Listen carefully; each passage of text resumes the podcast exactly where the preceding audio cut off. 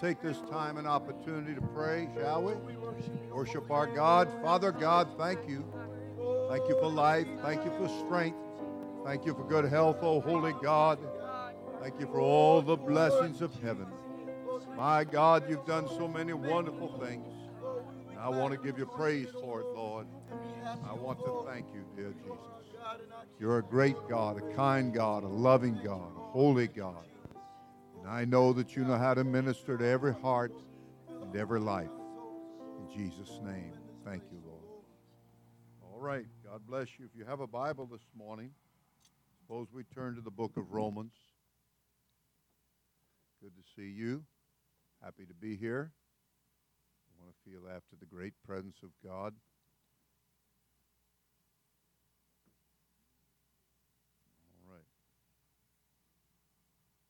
Romans chapter 5 this morning.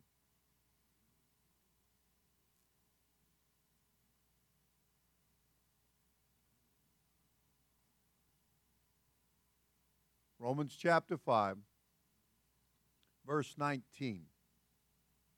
Romans chapter 5 and verse 19. For as by one man, or by one man's disobedience, many were made sinners. So by the obedience of one shall many be made righteous. Everybody said, Praise the Lord. I'd like to just try to minister for a little while this morning on the obedience of one.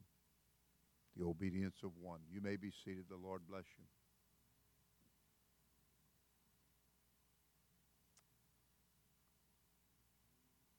There is uh, a lot of examples in the scripture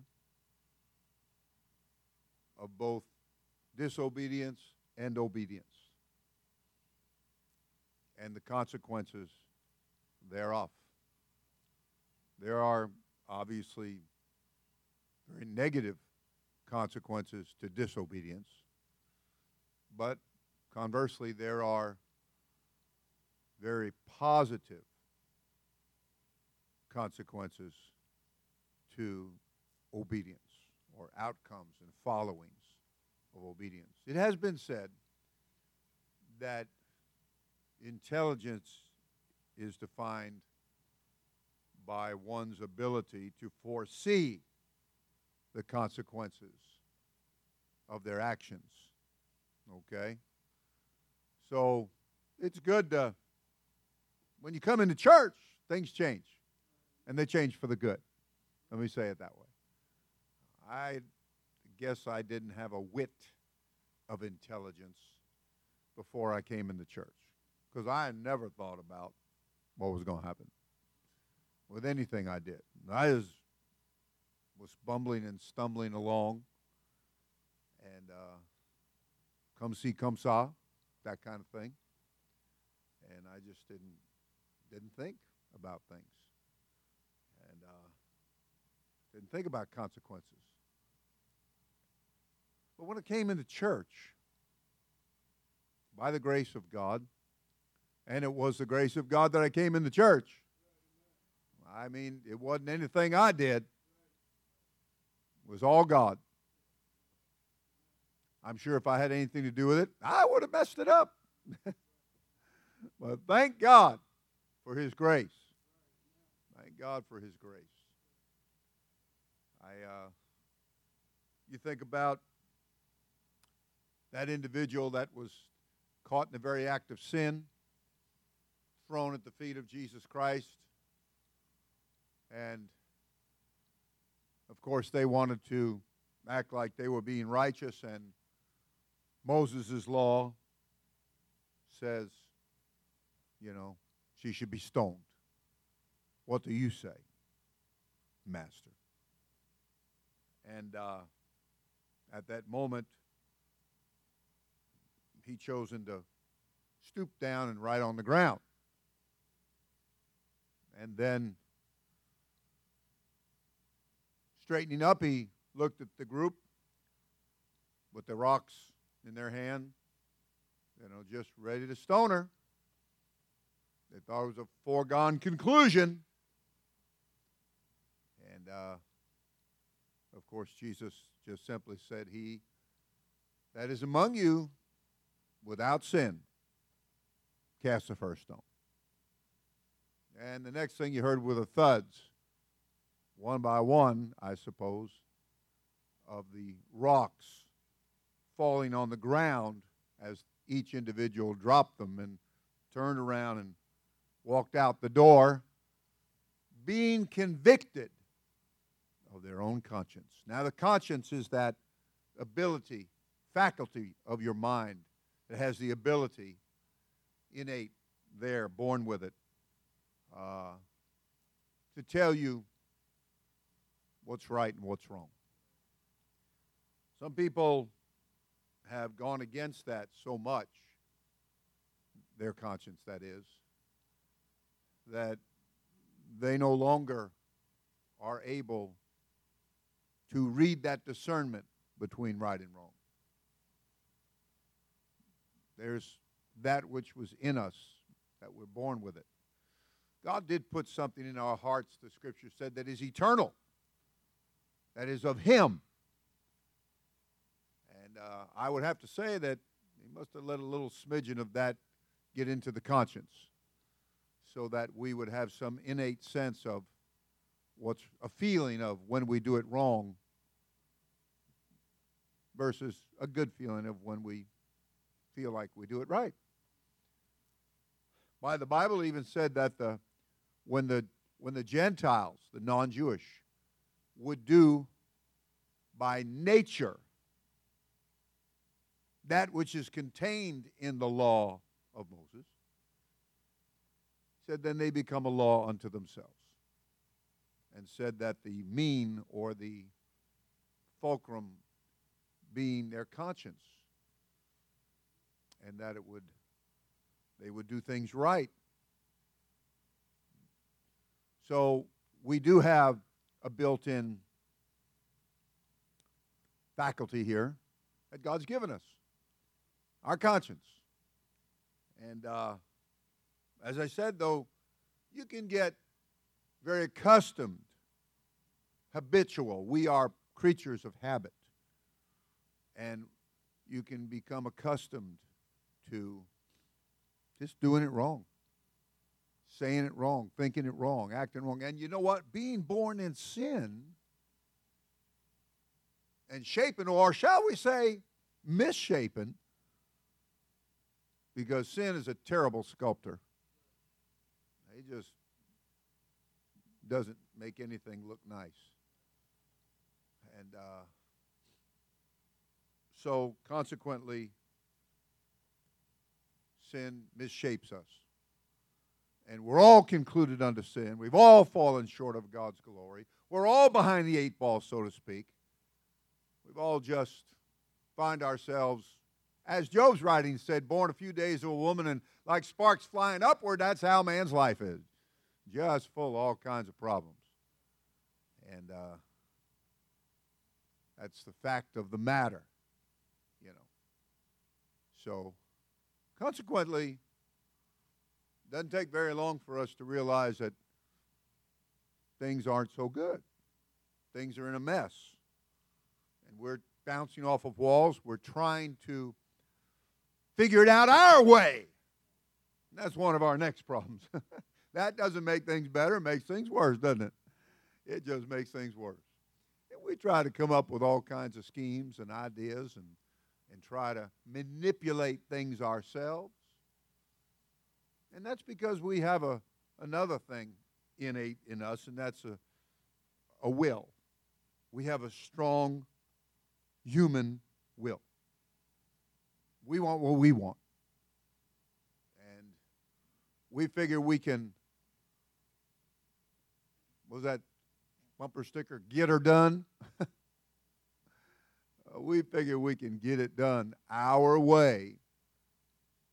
People feel that way because maybe they have a lot of money, or maybe they have a lot of talent, or maybe they're very well educated and they have inclination towards uh, intelligence.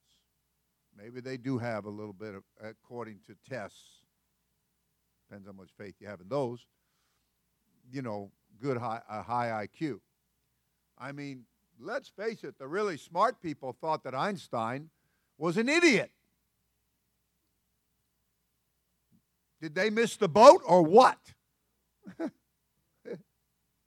when he uttered E equals MC squared, the most of them said, Say what?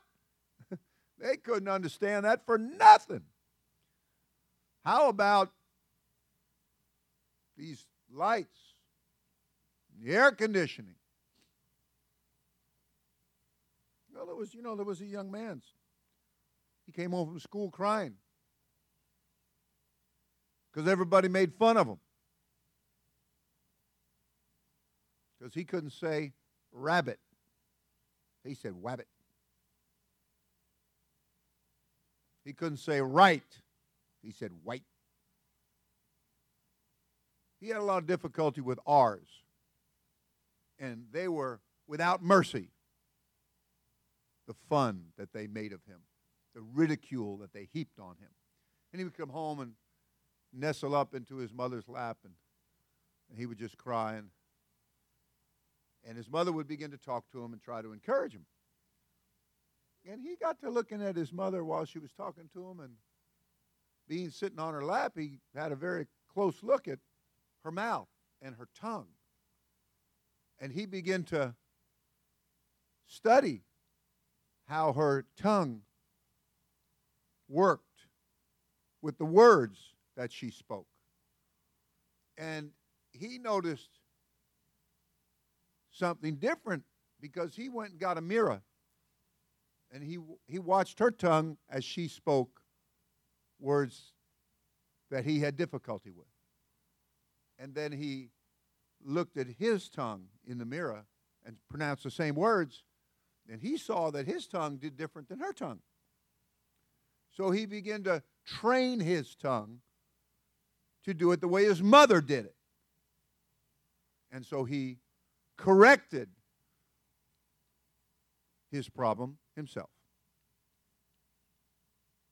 He became this young boy that was mocked and ridiculed, told he was just stupid, and other harmful terms that were used.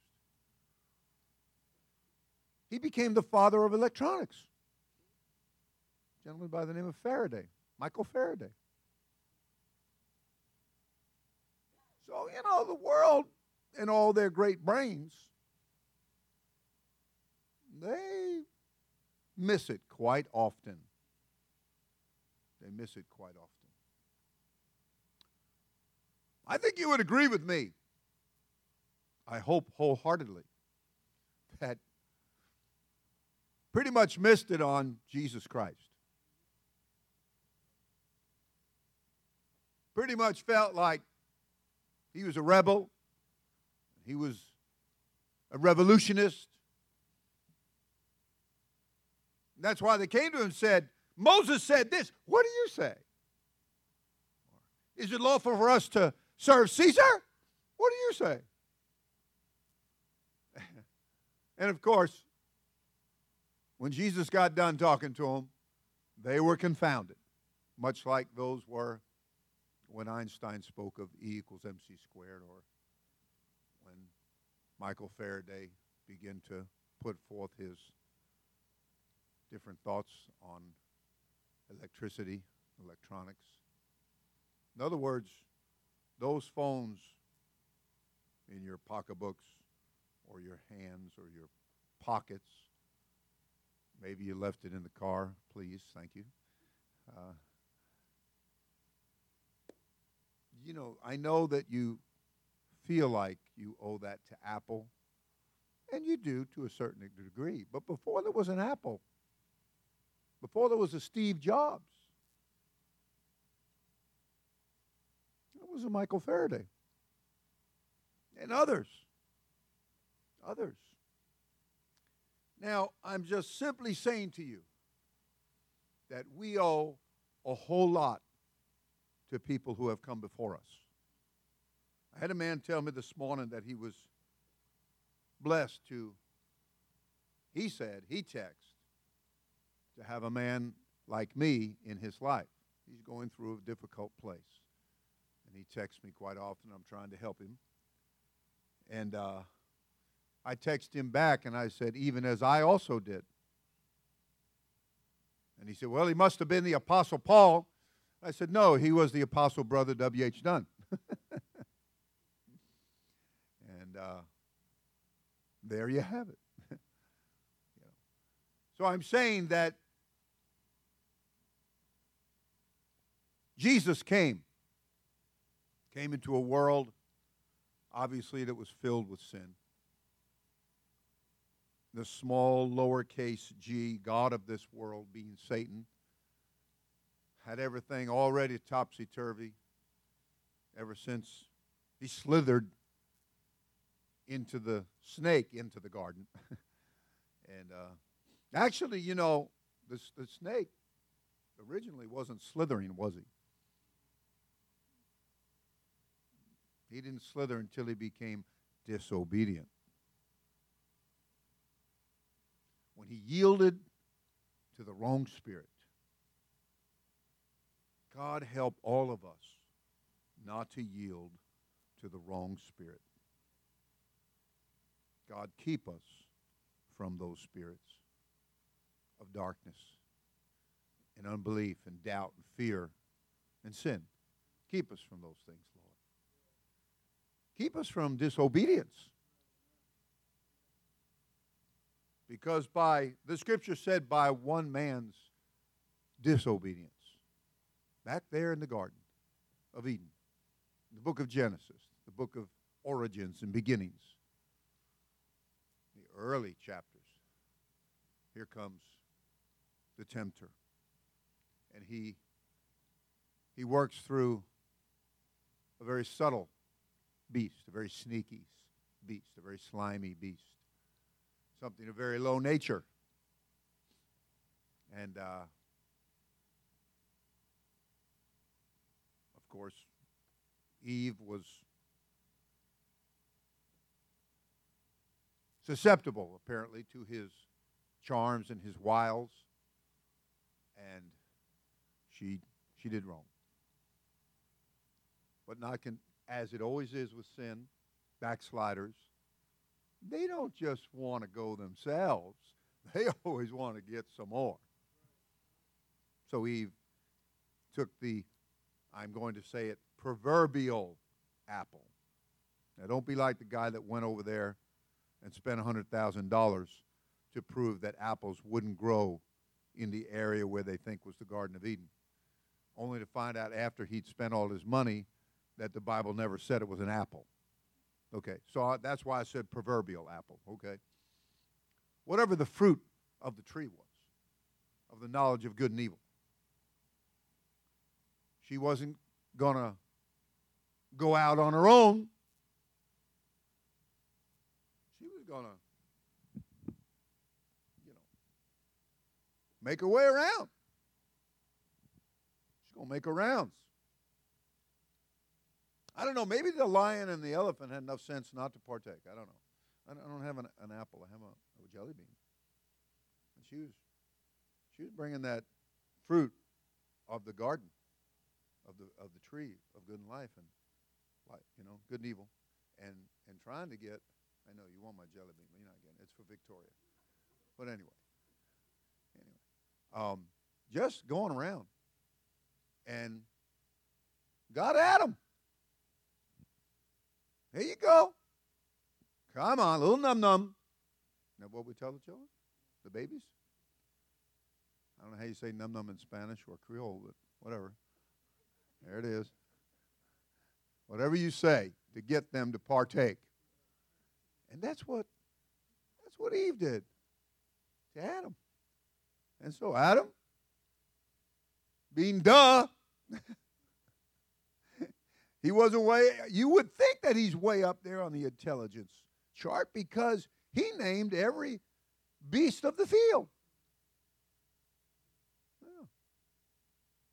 Imagine that. I heard a man speaking, I think it was Hindi, and uh, he was just really going after it. And I thought, wow, where do where do languages come from anyway? Where do words come from anyway? You know, uh, obviously, you read to the 11th chapter of the book of Genesis and you read about the cradle of civilizations and how God smacked the snot out of, out of Nimrod, who thought he was going to go to heaven without God, without God's plan.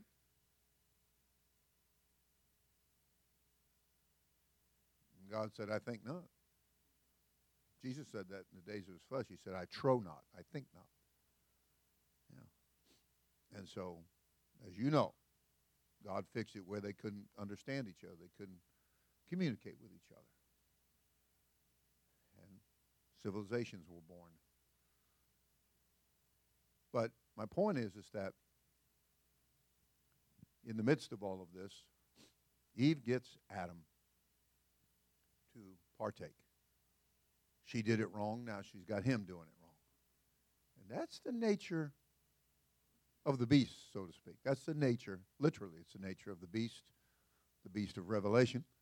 But uh, the spirit in the beast of Revelation is the same old, and the Bible calls him that old serpent. Nothing changed here. The old gal doesn't even have to change her outfit.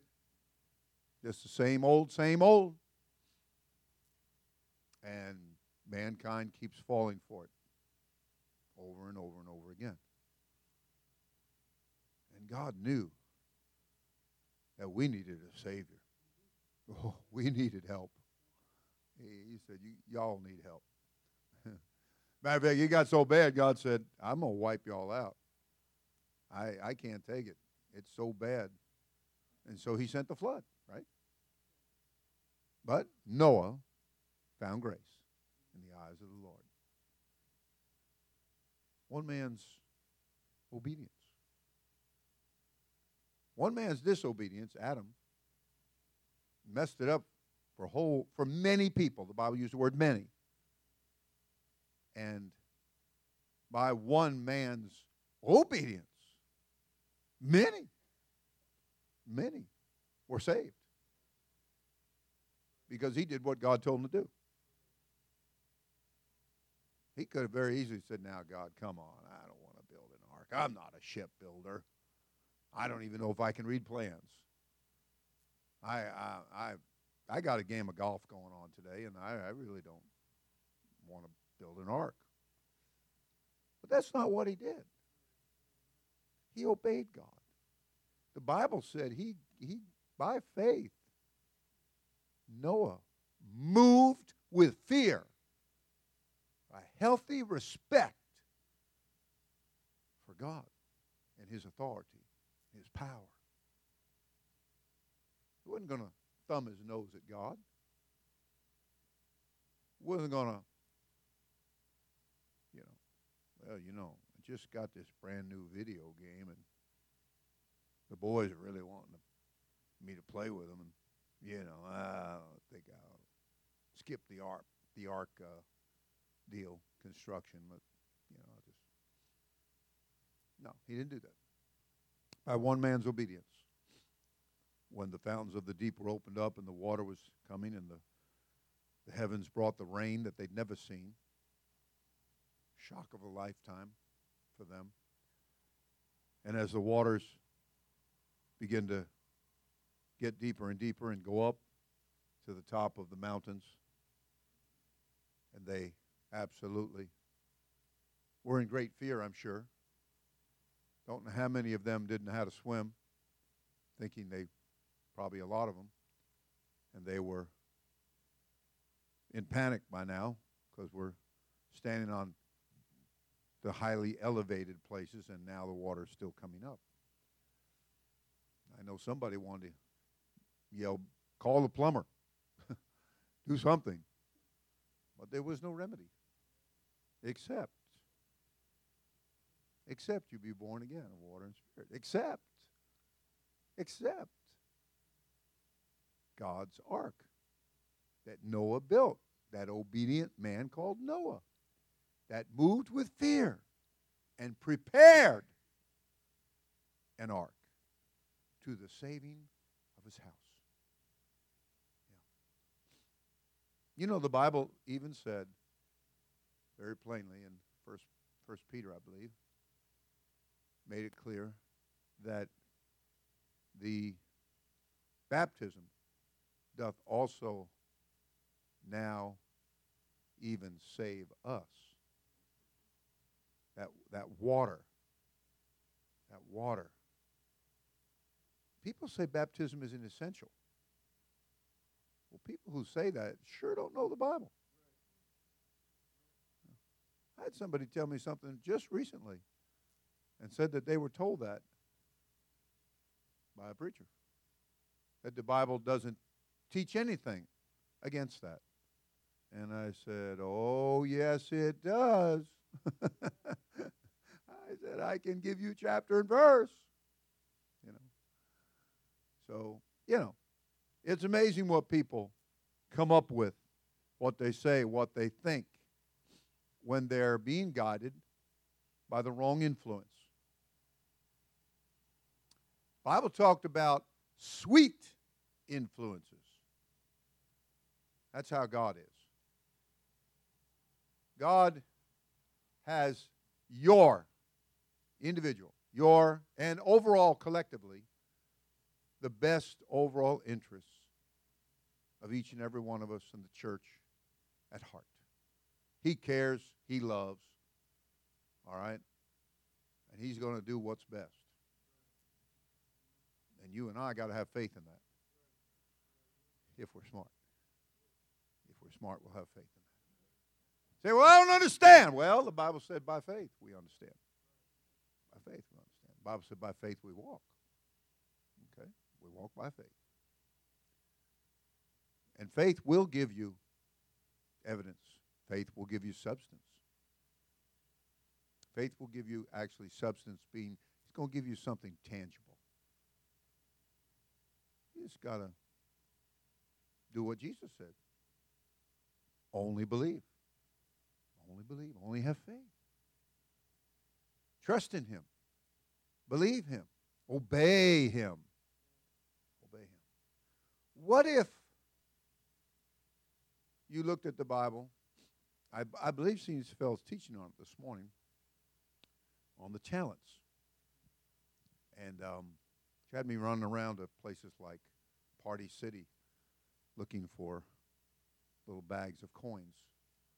Thank God she determined that they were too expensive and she said, forget it, let's go home.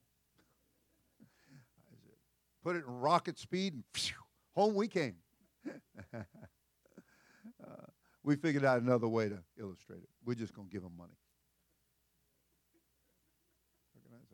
So you can shake your kids down when you get them after Sunday school and have a little tip for you or something.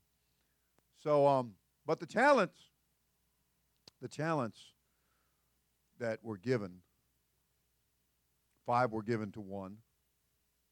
And reputedly, you know, I think sometimes one version uses a $1,000 a piece, but in my studies through the years, it probably would have been worth more than a, ta- a talent would have been worth more than that, more close, closer to maybe $2,500 per talent. But whatever the amount was, it was pretty good sum. Pretty good sum. Nothing to sniff at. So you got five. But if you want to use a thousand, that's okay because it's easy. So that's five thousand dollars. Okay, we use that for the standard this morning. And so, next guy or gal is given two thousand or two talents, and the last one is given one talent or one thousand. And as you know from reading your Bible, okay, then you've read how that the one that was given five, he doubled it. When he was, the reckoning came, the accounting came, oh, and it's going to come. Just ask the unjust steward. He didn't tell you about it. So, the Lord commended. Okay. I gave you five, you doubled it. Well done, good and faithful servant. Comes to the one with two, doubles it. He got two more. Well done, thou good and faithful servant. Came to the last one. What you got for me? Nothing. I got nothing. I got I got excuses. You have excuses. Are they negotiable? Can we can we buy anything with those? build anything with those? Can we do anything with that? Hmm?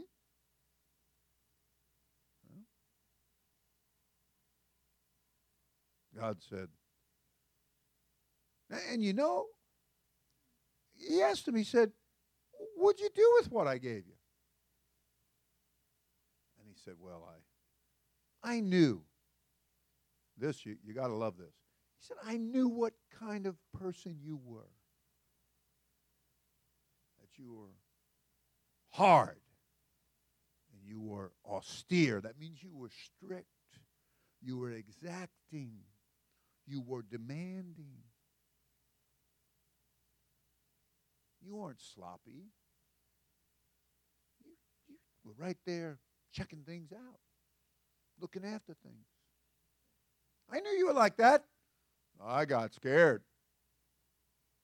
So I, I took talent you gave me and I, um, I wrapped it up in a cloth, in a napkin, something. Well, that's one of Satan's tricks. He wants to get us wrapped up in anything but the work of God. And as far as the world is concerned, he will let you go anywhere and do anything. Did he not take Jesus the Christ upwards to the top and showed him all the glories of the kingdoms of this world? And said, All this you can have, it's my power to give it to you if you'll just fall down and worship me just meaning do things my way, become my servant.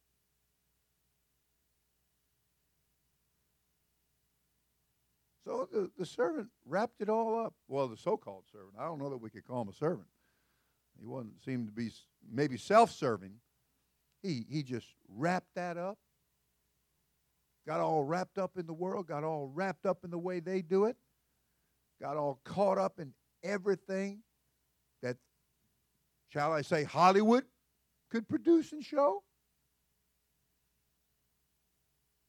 Well, I'm telling you what, if there's one spirit you don't want in your life, it's that Hollywood spirit. And you sure enough don't want it in your kids.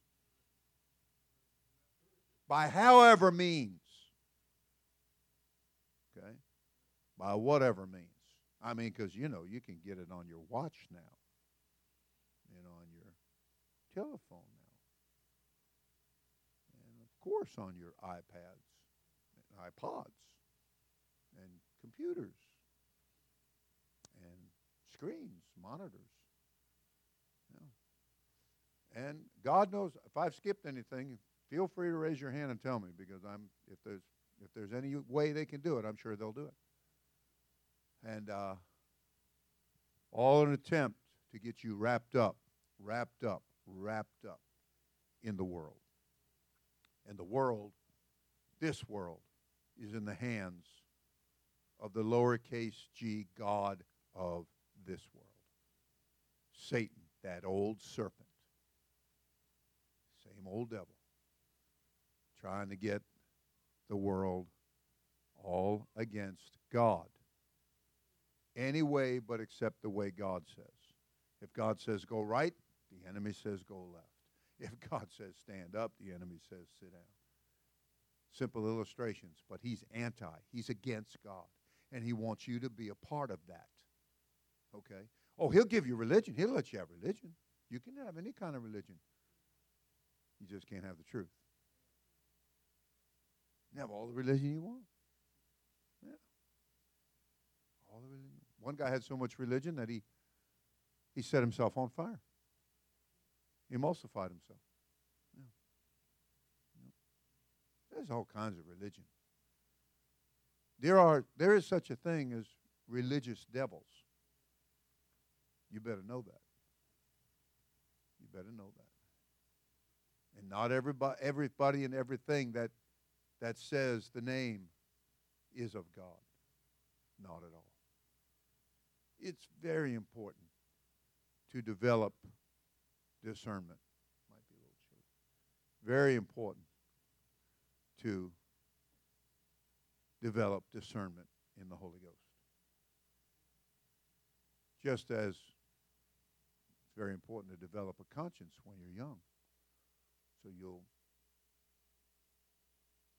know when mom gives you that look, uh oh, that that I'm doing is wrong. I remember Ayani saying one day, she said, I don't do that. My mama whoop me. well, she was clear on that. She had that down pat. There was no ambiguity, any ambiguousness about it. It couldn't be taken more than one way. It was strictly, that's going to get me a whooping. that's all there is to it. And so, it's important for us to learn from the obedient ones.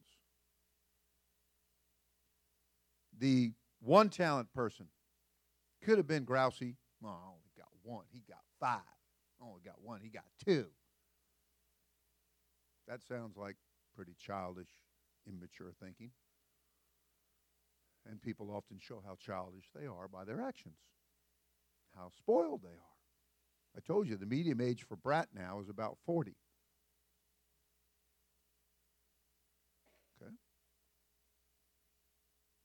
So we've got to take a good, hard, solid look at our world and the realities that we're surrounded with. And we've got to make a choice. Either we're going to disobey or we're going to obey. Now, I'm going to tell you disobey is easy. It's easy because it's flesh. Flesh has got the built in nature to, it's inclined, that's a Bible word, it's inclined to lean towards, what Toby say, lean with me? Well, it depends on which way you lean it, whether I'm going to lean with you or not. And uh, if you're going to lean, this flesh wants to lean like water wants to go the path of least resistance. So it goes downhill. So it goes towards disobedience.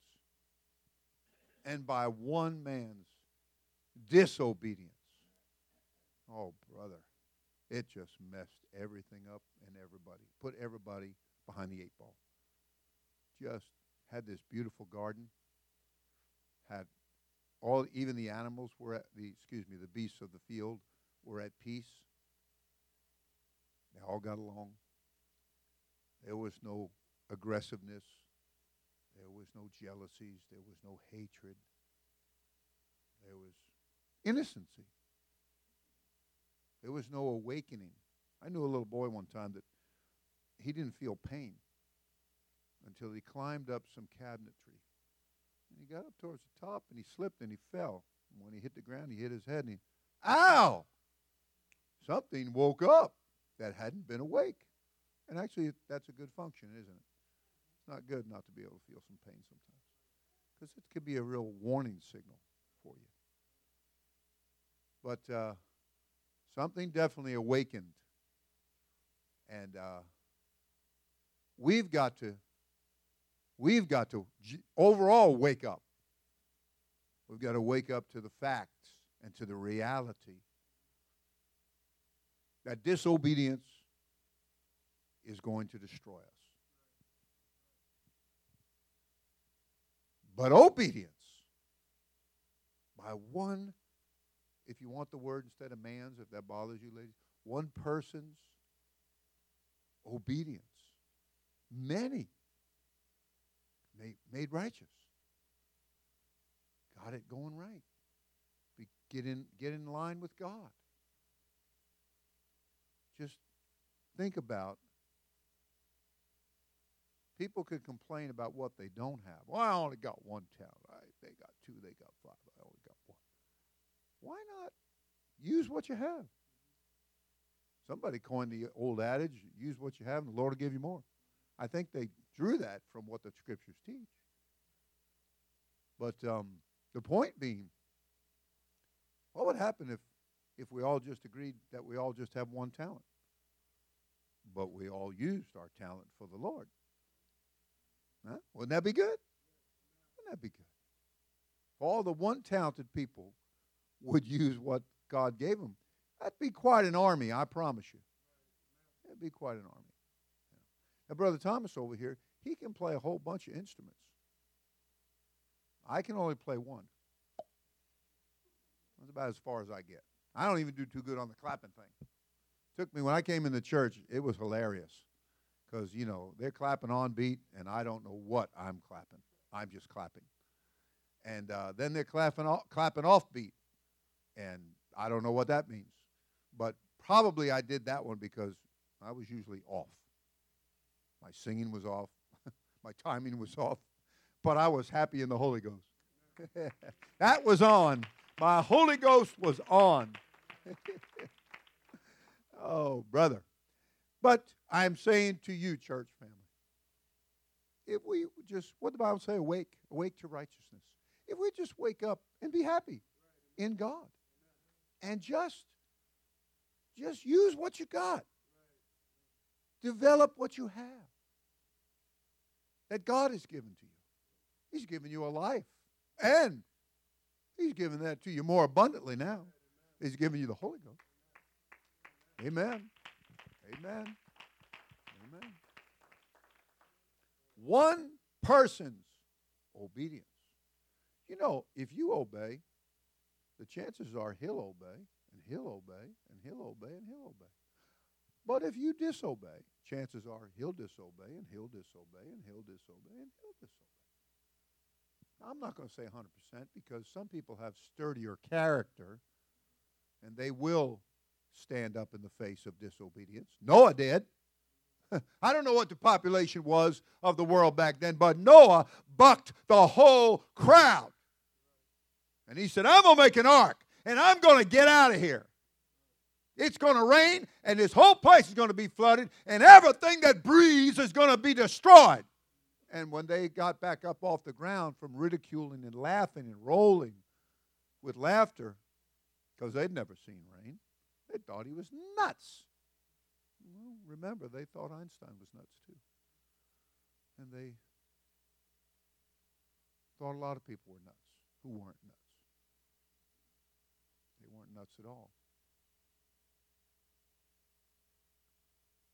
The church is always going to be at odds with Satan, with the world. Now, the scripture does teach that we are in the world. Jesus said, as long as I'm in the world, but we're not of the world any longer when we're born again, when we have taken advantage, when we have believed, when we have obeyed God's word. Right? We've repented. We have been baptized in water in the name of Jesus Christ. Okay, the like figure that also saves us, even as it saved Noah and his folks back on the ark, which is a type of the church. And it had one door, and everybody went in there had one name. And that's that's us. We're in one body of Christ, and we all have that name that's above every name, the name of Jesus Christ. Everybody said amen. All right. So, because one man was obedient, many were saved.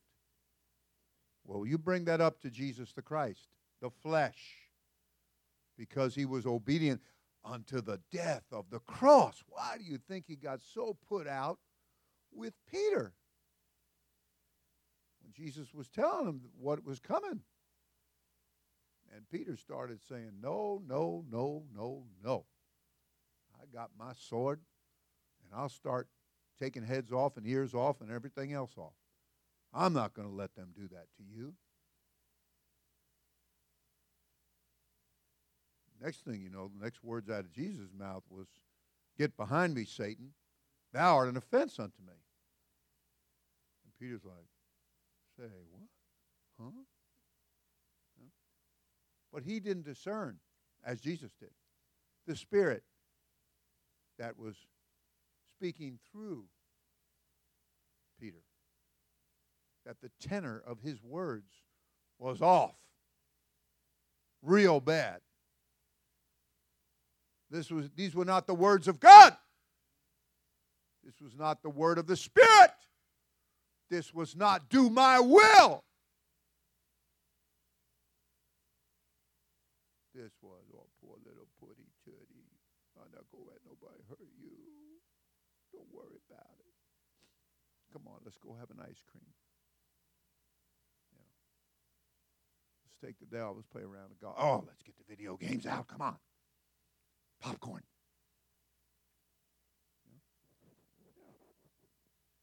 It was all flesh. And it was made a battle for the man Christ Jesus. You think he wanted to go and be whipped and beaten and spit on and crucified? His flesh didn't want to do that. He already had two tickets to a cruise on the Mediterranean, all expenses paid. My goodness. He didn't want to do that. He even prayed. If it's possible. Oh boy, he was really putting it on there because after all, the flesh was talking to the one that all things are possible with him. it, be possible. Said, Let this cup pass in my chalice. I'll just sit that one out. But he was quick. He was quick. He was quick. He said, Nevertheless, not my will, thy will be done. Thy will be done. How many times did he say, For this purpose have I come? And that if I let you have your way, then the scriptures, how then shall they be fulfilled? For this purpose have I come. I've got to got something I've got to do. Got a job to do. I've got to go to that cross. And didn't he say, and oh, how I am straitened until that moment, until that time?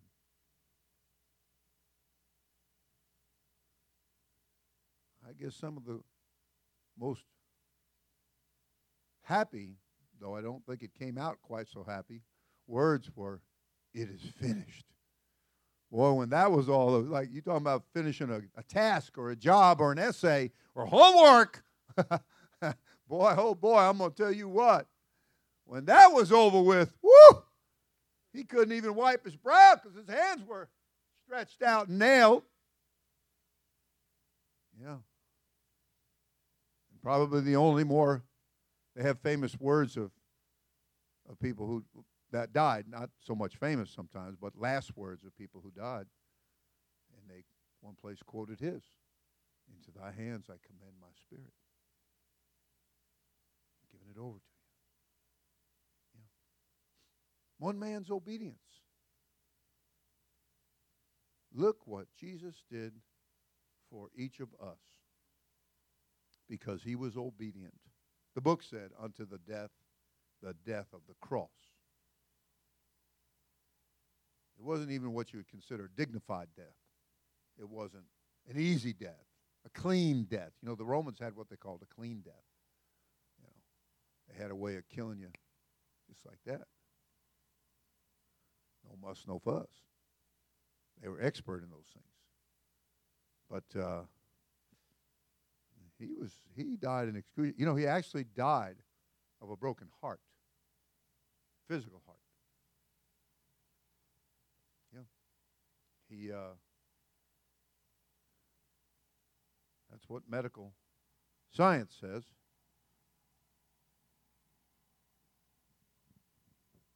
I don't know exactly if we can confirm that, but I do know that he died once and for all. And by his obedience. An innumerable number. The question was posed Who are these, and whence came they?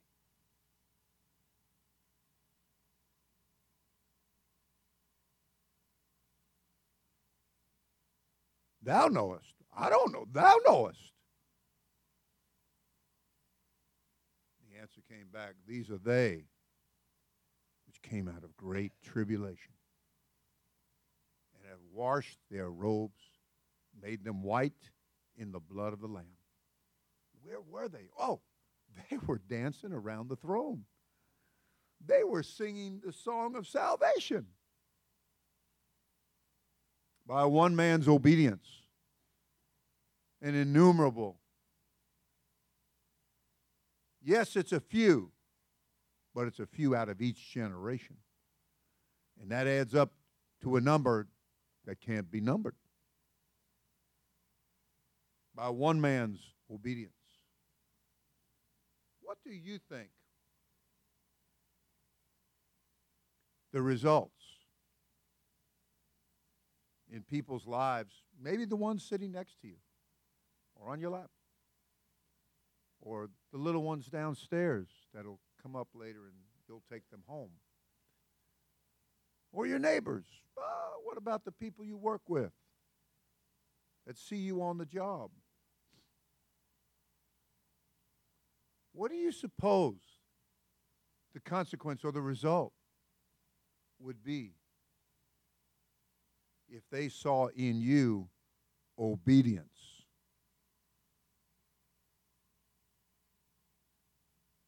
Why do you think the devil fights the church? One reason that the devil fights the church so hard and so much.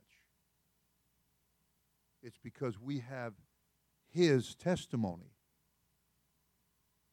What we do, we do for his name's sake. We have a name that we live, the Revelator said. Somebody preached one time, I believe it's Brother Kennedy, right here many, many years ago. Living up to your name. We have a great name. We have the name that's above every name. We have the truth. We have the message. The only saving message we have the only ark. And it's built according to the blueprint that God gave Noah. Everything that God gave Moses, he said, You make sure you do it according to the pattern that I showed to thee in the mount. You do it according to the plans. I am the architect. You do what I have put there. Now, I do believe there's a little fudge. I think you can fudge a little bit.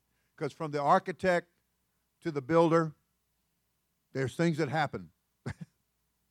it's like one guy told me. He told me, We're going to have a school just like you, except without the kinks. Well, when I finally was able to stop laughing, I said, Well, good luck with that because the kinks are the people. Nobody going to sit here and get offended at me because you know people and yourself are unpredictable. Hmm? Huh? Yeah. you might you might wake up in the morning and just feel great and think your wife's just as happy as could be only to find out she's madder than a wet hen. Unpredictable. Of course not you.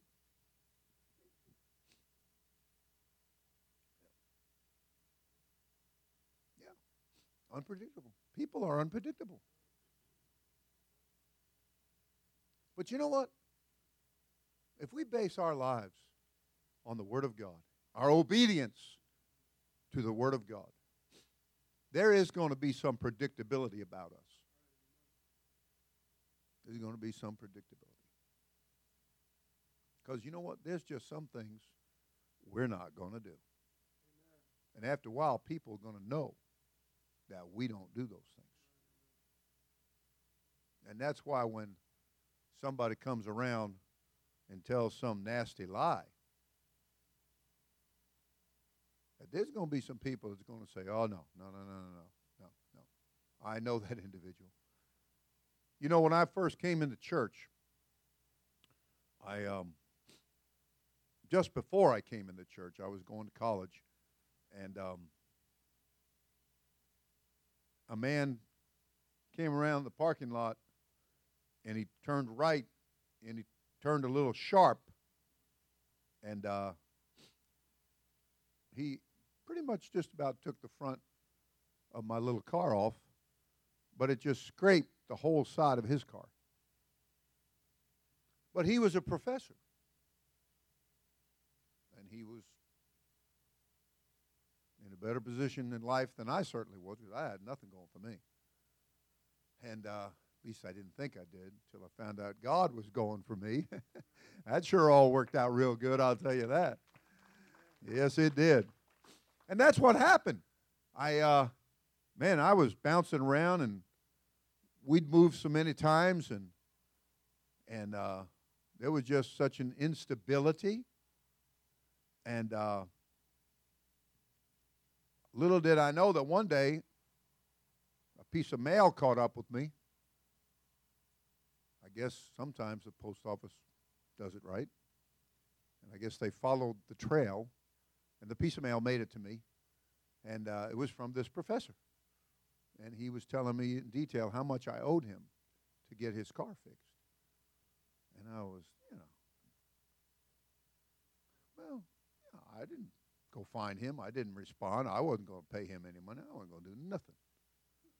If anything, I might have wanted to go jack his jaw, you know. But, uh,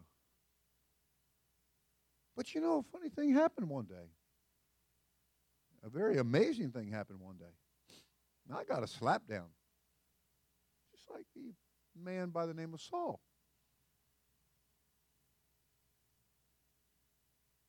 I was like, who are you? he said, I'm Jesus. Nice to make your acquaintance. You ready to get out of the disobedience mode and get over, move over into the obedience lane? Sounds like a good idea. What do I need to do? and I got told what to do. I got told to repent. What's that mean? I got told what that meant. Okay, I got that. And uh, so I got told to get baptized in water. I said, Well, I got baptized as a baby. That's not baptism. You just got sprinkled as a little kid. You didn't know the difference between right and wrong. Nothing hadn't developed any kind of mental maturity. Wasn't too sure it even developed at that time. and uh, the mental instability was well defined. we had that down pat. And so and then I got told to receive the gift. I could receive the gift of the Holy Ghost. And I listened to that a little bit. Okay. So, you know, I, by the grace of God, just like that woman caught in the very act, everybody wanted to stone her just a, you know, everything wrong. Now it's caught up with you. This is it she figured her next house was going to be under the foundation, under the rocks that they were going to stone her with. And uh, well, the next thing you know, Jesus speaks one thing and everybody leaves. She's standing there, she's laying there. Jesus is there.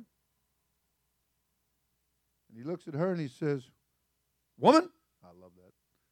Where are those thine accusers? and she said, Nobody here, Lord, but me and thee. And that's what you better remember. All your so called friends, all your family, all your coworkers, all of those that come around and say, I partook of the proverbial apple how you you want to bite too, don't you? Come on, come on. You know that old senior pastor. He, he's no good. Come on. They're not going to be there. They're not going to be there.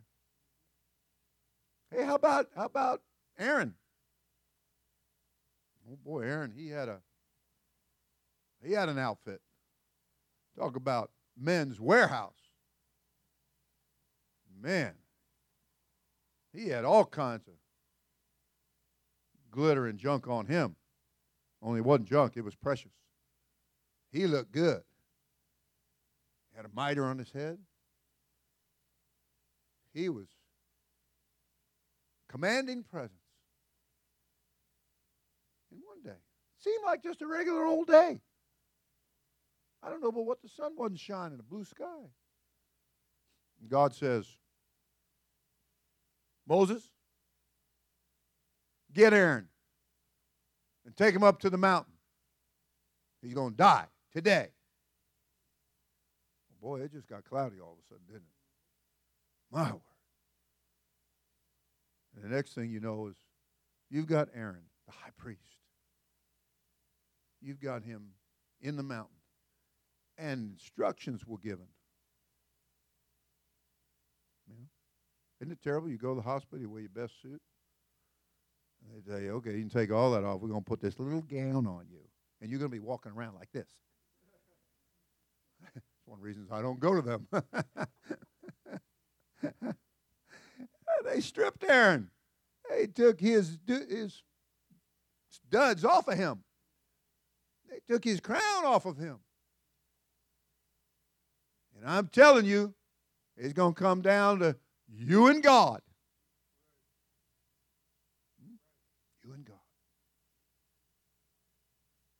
I don't know. He might let me sneak in there.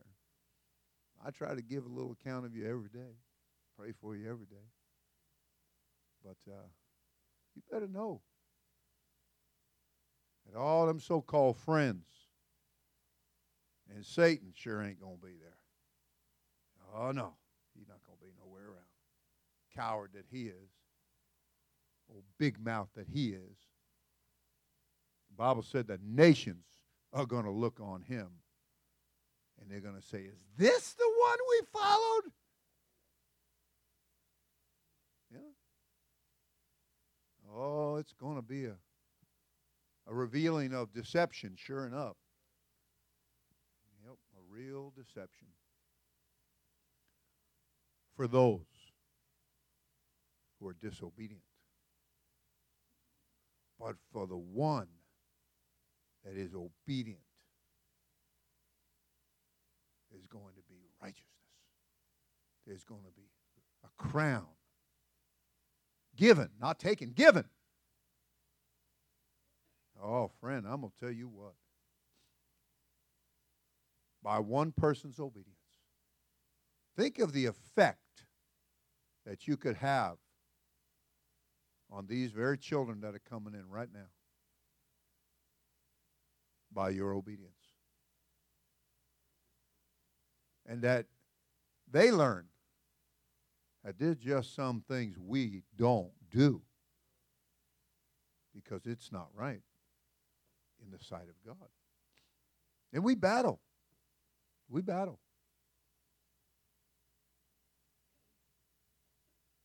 Everybody said, Praise the Lord. You guys must be really good looking because everybody's looking at you. And I thought I, I thought y'all were ugly. I think I'm good looking. But they're looking at you, they're not looking at me. Arnold. So we have to tell ourselves, by the grace of God,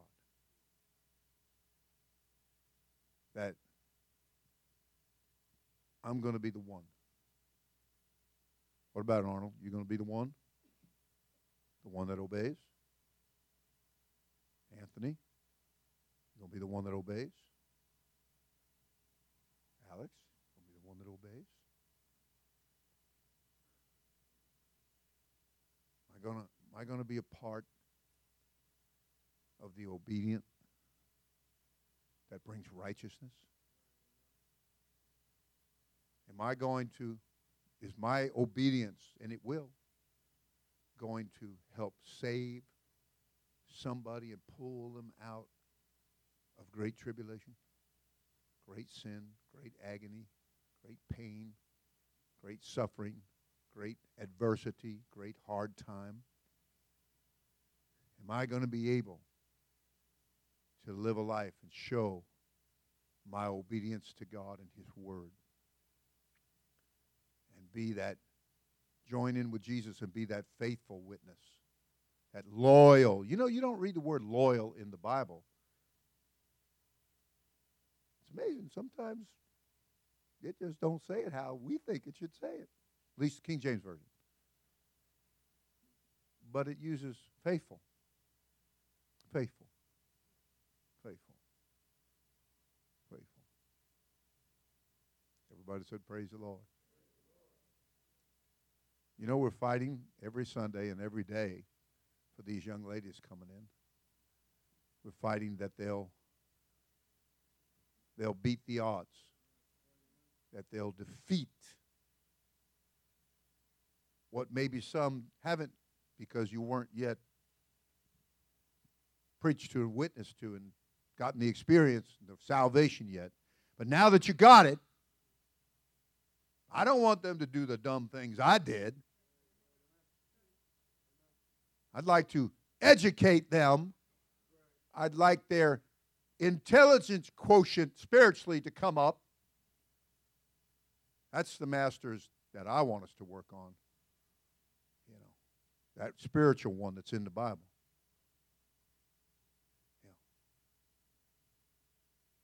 Let that come up and let me know that we don't do that. That leads in the wrong direction. That's flesh. That's going downhill.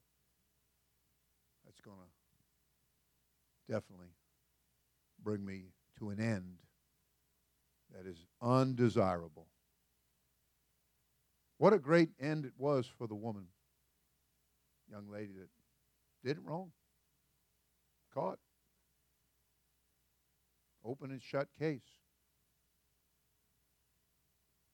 But everybody being convicted of their own sins because of that word of God that went forth. They all left. Where are they? Nobody here but me and thee. Okay. Guess what? Neither do I condemn thee. It didn't end there. He said, Go and sin no more lest the worst thing come upon thee. One place talked about a spirit coming back with seven more wicked spirits than itself. Yeah.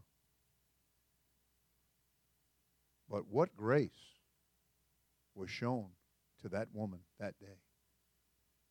And what grace has been shown to us? You know? So, who above all should be obedient? Us who have experienced the great grace of God, the great, oh so great salvation of God. That we could escape, that we could heed the warning and start preparing that's why we're in Sunday school. That's why some are blessed to be in Monday school. And services and everything we're trying to do. So that we can escape the consequences of uneducated, unenlightened actions Let's not go there. Let's not do this. Let's not partake in this because that's disobedience. We want to be the obedient ones. We want to make up that overall obedient one. We want to bring that righteousness. If you want your spouse to be saved, then I would say that you want to show obedience to God's word if you want your neighbor, your children, your friends which I, your friends should be in the church, by the way. So we'll just say your acquaintances, that you keep that to a minimum. You want them to be affected. And the Bible did talk about Christ and talked in the same sentence with the word effect. I don't want him to be of non effect. I don't want us to be of non effect. I want Christ in us, the hope of glory, to be of great effect, a righteous effect on a lost and dying world, on a tri city area, on people you see everywhere you go, people you talk to, people you interact with. You want to be you want to be that obedient example. Everybody said amen. Today is kind of tied in with the second chapter of Acts. As sometimes it's called Pentecost Sunday, trying to capitalize on the experience that was first given and experienced in Acts chapter 2. It was the day of Pentecost. Pentecost, or Penta, meaning 50th the 50th day after the Passover, when there came a sound from heaven, the rushing mighty wind filled all the house where they were sitting. And there appeared unto them cloven tongues like as a fire, and sat upon each of them. And they were all filled with the Holy Ghost. They all began to speak with other languages or tongues as the Spirit of God gave them the utterance. Everybody said, Praise the Lord. So today is a, a day that is kind of on our minds about that, that experience. We want people to experience Acts chapter 2. We want people to become a part of the apostles' doctrine, which is the doctrine of Jesus Christ. We want to pull people out of the fire. So remember, you got pulled out of the fire because of one man's obedience. He was obedient unto the death of the cross. Not my will, but the will of the Spirit. It does cost. It does demand. Don't get wrapped up in the world. Don't get caught up in the fads and the fashions. Because you know what? About the time you go spend every dime you got to get the latest, it's going to be out of style. And then you're going to have to wait probably 10 years till they recycle it. But then you're going to go buy it again You probably have outgrown it. Everybody said, Praise the Lord. Do they have your number? Oh, yeah, they've got everybody's number except the ones that have the Holy Ghost. Yeah. We, we don't, we're not in sync with them, church family. We're not, we're not in step and in rank with them. We do march to the beat of a different drummer. Okay? we are singing a different tune. We have the baptism of the Holy Ghost. Oh, yeah. Our lives have been changed for the good. And you want to have faith in that. You want to believe in that. And that's why, by your act and your life and your example of obedience, there's hope that they can be saved. When they behold your obedience.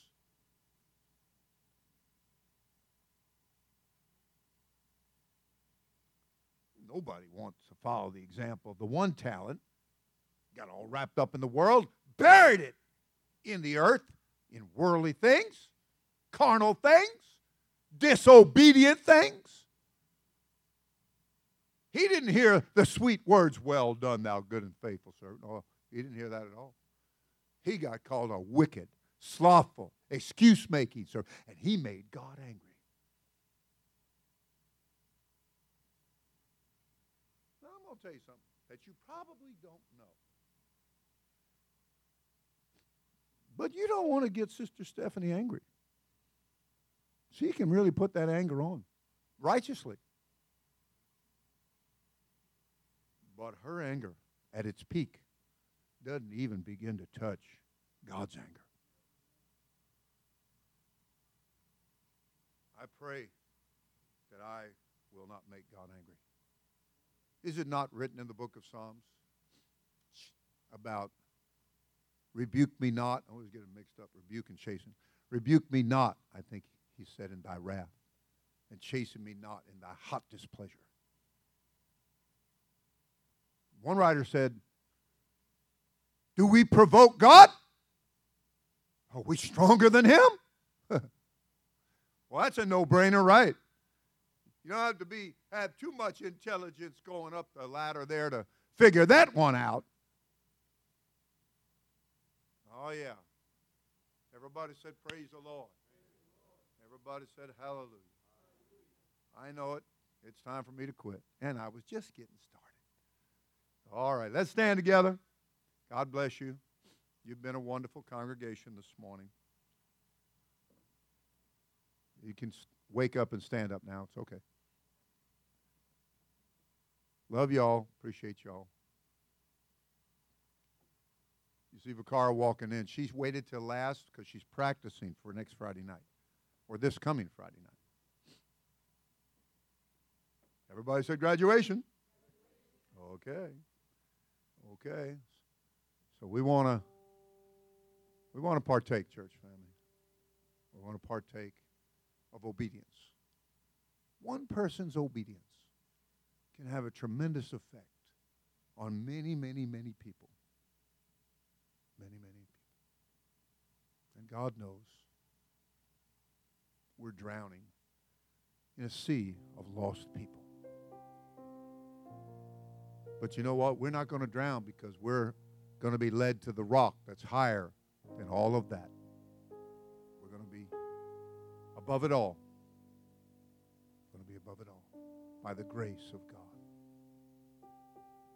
What kind of relief did that young lady feel when Jesus said, Neither do I condemn thee? God's not really wanting to condemn anybody. People pretty much get convicted and condemned of their, their own wrong dudes, deeds and doings if their conscience is working. And if it's not,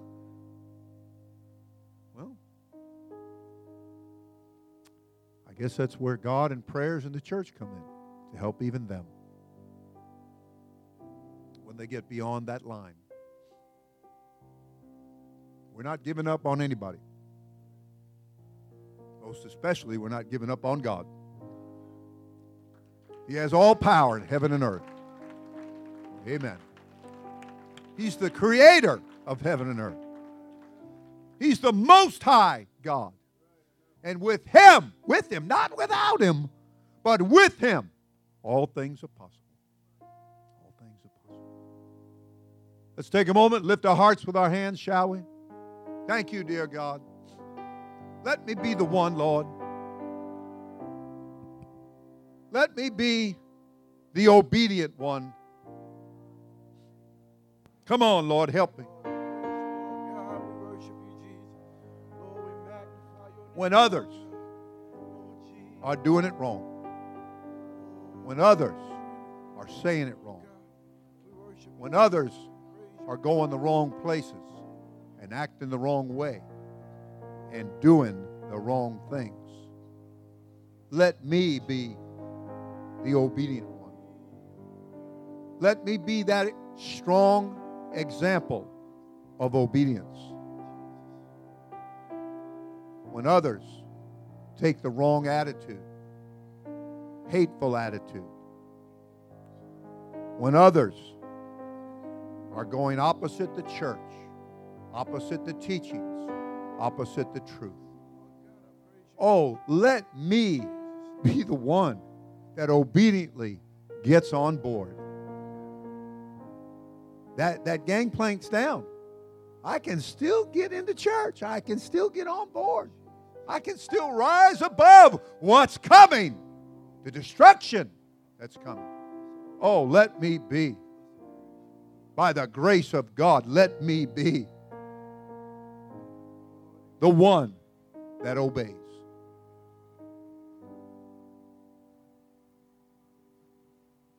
I believe your Bible teaches if your mother forsakes you, names the whole catalog. You got to let it go because you're going to you're going to stay with the obedient or you're going to get the obedient and then maintain the obedience. Let me be the one. Let me be the one. Everybody said, Praise the Lord. Let's give God a big hand. Come on. Oh, yeah.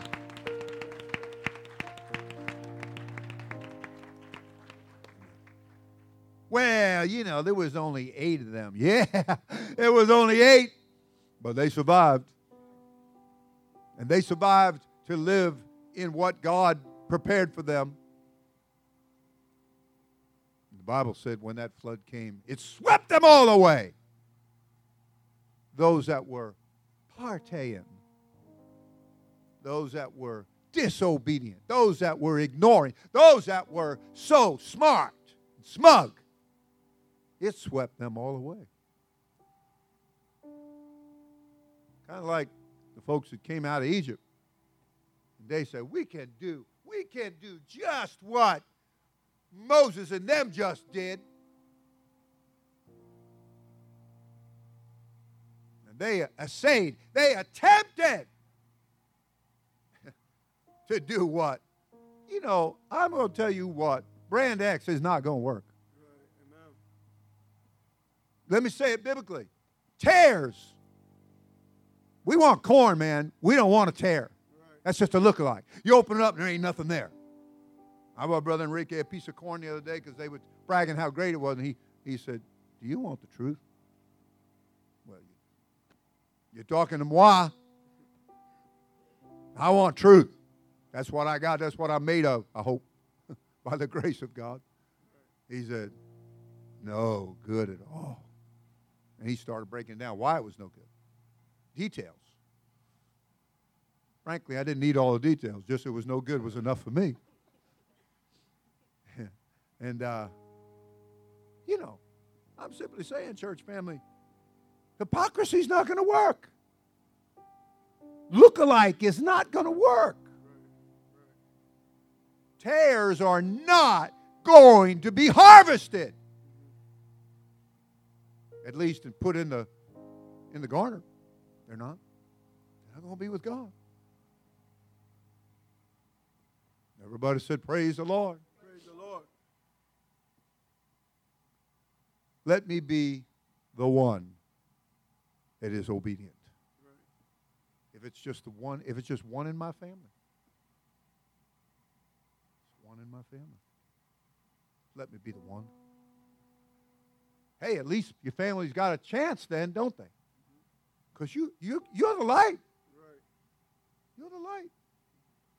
I know what it's like to see family run every which way because of that light, because of that truth, because of those standards, because of the Word of God. Well, let them run. Good fisherman lets them run for a while sometimes lets him run, reels him in, lets him, reels him in. After a while, you reel him in, you get the net, you got him. So, the long run is in our favor. God said, "We, you going to Canaan land, man? Our, our, we, these aren't Jimmy Choo's. They're not going to make it. I don't know what's another famous brand. I don't know Versace, somebody. Not going to make it. now, God said, "See, these are Holy Ghost shoes. And they ain't wearing out, pal. And you know, the Antichrist is going to seek to wear out the saints of the Most High. And I'm not too sure but what how far he's going to get to go with that in the end of the end of the last days. But I know what the bottom line is going to be. And that's what we're living for, church family. That we might obtain the promise that he's given to us of life eternal. Life eternal. All the arguments are going to be left behind. All the hatreds and jealousies and smugness, all going to be left behind. We're going to be with him for all of eternity. Not going to be any pain, not going to be any sorrow, not going to be any suffering. And thank God there's not going to be any devil. Right. He's not going to be there. He's going to be shut up. And I like to take that two ways. You know, I like to take that as he's got a covering over him that he can't breach, and he's going to be shut up. About, about, is this going to be shut up? You didn't know that's my, my puppet show, right? I do that with Seamstress Feld when the ladies come around. This is what you're doing, and this is what I want you to do. Time to go. Everybody said hallelujah. Hallelujah. Well, that's what God's going to do to Satan. This is what you are to do. You're to shut up now. Your day is over. It's all gone. Now it's me and my peeps time for all eternity. Let's be the obedient one. Everybody said, I I will be will be the obedient one. obedient. Let's give God a big hand. Oh, yeah.